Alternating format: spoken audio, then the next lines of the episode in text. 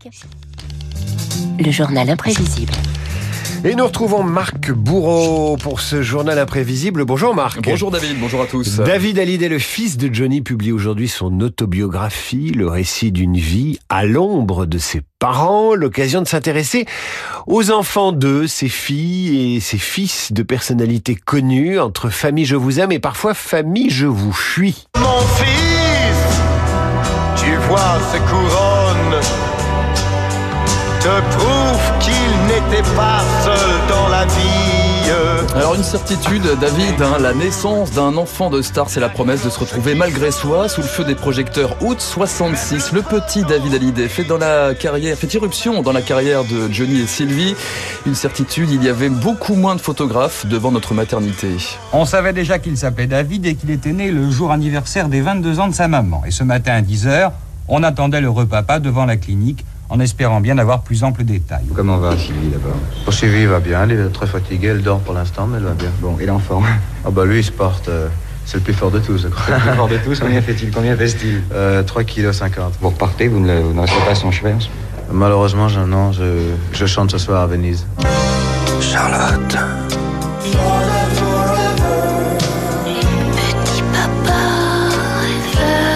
Les enfants de star, ça bouscule une carrière, David, ou ça peut la relancer. Charlotte Forever, la déclaration de Serge Gainsbourg à sa fille Charlotte, déclaration d'amour à seulement 15 ans.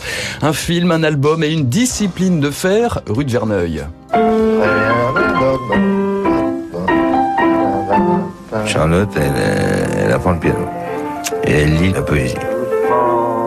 Je tiens à ce qu'elle ait une éducation de base. Voilà. C'est toute la question. Faut-il entretenir la fibre artistique? La voix est-elle toute tracée? La question s'est posée pour Louis Chédid, fils d'une poétesse André Chédid et père du petit Mathieu M. Question aussi posée à Françoise Hardy et Jacques Dutronc, heureux parents du petit Thomas en 1973. Certaines vedettes font participer leurs enfants à leur vie publique. Je suis plutôt Ah non, euh, partisane du contraire, parce que je trouve qu'un enfant, euh, c'est mieux qu'il ait la vie la plus normale possible. Ah ouais, entièrement d'accord.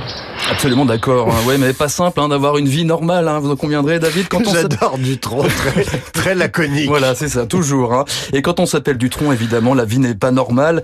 On ressemble surtout furieusement à son père. Hein, quand on s'appelle Thomas Dutronc, il en a fait l'expérience à l'école. Je me rappelle des filles de la classe du dessus qui m'avaient dit ah, ouais, tes parents c'est machin et je sais pas elles me regardaient bizarrement les profs me regardaient un petit peu différemment plutôt avec bienveillance l'amour des gens pour mes parents faisait que moi je pouvais pas être mal élevé ou faire les 400 coups j'étais obligé d'être respectueux j'avais un espèce de rôle à assumer c'était un peu un espèce de façade que j'avais toujours à gérer Il est sympathique ce Thomas Dutronc. Mais toujours un Dutronc, Chédid, Mastroianni, Cassel aussi. Il y a des noms qui résonnent immédiatement et pas seulement dans le milieu artistique. Tenez, celui de Bouygues. 1989, Francis Bouygues organise sa succession et choisit de nommer son fils Martin à la tête du groupe de BTP.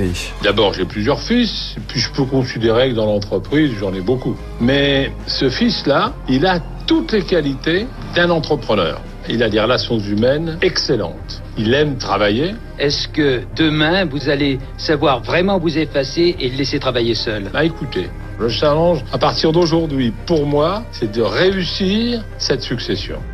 Et on entend le, la musique du générique de la série Succession je vous recommande. Extraordinaire série, très belle musique. Voilà, l'entreprise, mais aussi la politique. Un nom vient instantanément en tête, celui des Debré. Premier ministre, ministre, député, plus d'un demi-siècle a fréquenté le plus haut sommet de l'État, notamment pour l'un de ses représentants, Jean-Louis Debré. Souvenir de son père, Michel Debré, il y a quelques années. Lorsque je suis devenu ministre de l'Intérieur, il m'a fait venir, il était mourant. Et dans un effort énorme, il m'a dit, tu vas retenir une chose. Tu seras plus longtemps ancien ministre que ministre. C'est vrai que on a connu enfant euh, Matignon, le ministère de l'Intérieur, l'hôtel de la Sey. euh, mais quand vous avez devant vous cette phrase, attention, dans quelques mois, tu ne seras plus rien, ça vous remet les pendules à l'heure. Je m'en allais chercher des oies du côté de fouiller les oies. La bicyclette. Oui, à bicyclette, il y a des noms, David, des noms de famille qui peuvent vous faire de l'ombre. Je vous présente Dominique Rimbourg, le fils d'André Rimbourg, alias Bourville. Je ne peux pas faire euh, 3 mètres en vélo sans qu'on chante la bicyclette. Si je vais dans une gendarmerie, j'aurai le droit à la tactique du gendarme. Ouais, Dominique Rimbaud, avocat pénaliste, député PS, rapporteur des lois, une vie à tracer son propre sillon en tenant tant bien que mal, en tentant tant bien que mal de rester discret sur sa filiation. La personnalité de mon père était tellement importante qu'il y avait nécessité d'une période de discrétion. Puis c'est aussi une honnêteté démocratique. On peut être le fils de quelqu'un de très bien et être un parfait crétin. Ça ne me paraissait pas être un argument électoral. Ceux qui font de l'analyse inconsciente disent aussi que dans tout tribunal, il y a un peu de théâtre. Je rejoignais là une tradition familiale. Alors voilà, vous l'avez reconnu, hein, je ne vous demande pas qui c'est, euh, évidemment, David. Ah bah, c'est hein. Carlos. Carlos, ou plutôt Jean Chrysostome Dolto, une carrière, cette fois aux antipodes de sa mère, Françoise Dolto, pédiatre, psychanalyste pour enfants. Pourtant, pas de quoi la choquer, bien au contraire. Écoutez cette euh, psychanalyse express de son fils dans les années 80. Il apporte aux gens quelque chose de leur propre vitalité qu'ils ne connaissent pas. Il est constamment dans l'immédiat, ce garçon. Il a sa vraie nature qu'il avait quand il était petit. Il avait cette nature de communication incroyable. Quand j'allais au Luxembourg le promener, tous les enfants étaient comme des mouches sur le, sur le berceau. Il attirait. déjà Carlos. Déjà. Voilà, hein, surprenante hein, cette analyse de, de Françoise Dolto. Petite citation d'ailleurs de Françoise Dolto à méditer pour finir ce journal imprévisible. L'épanouissement de chacun se trouve dans le respect des différences. Tel père,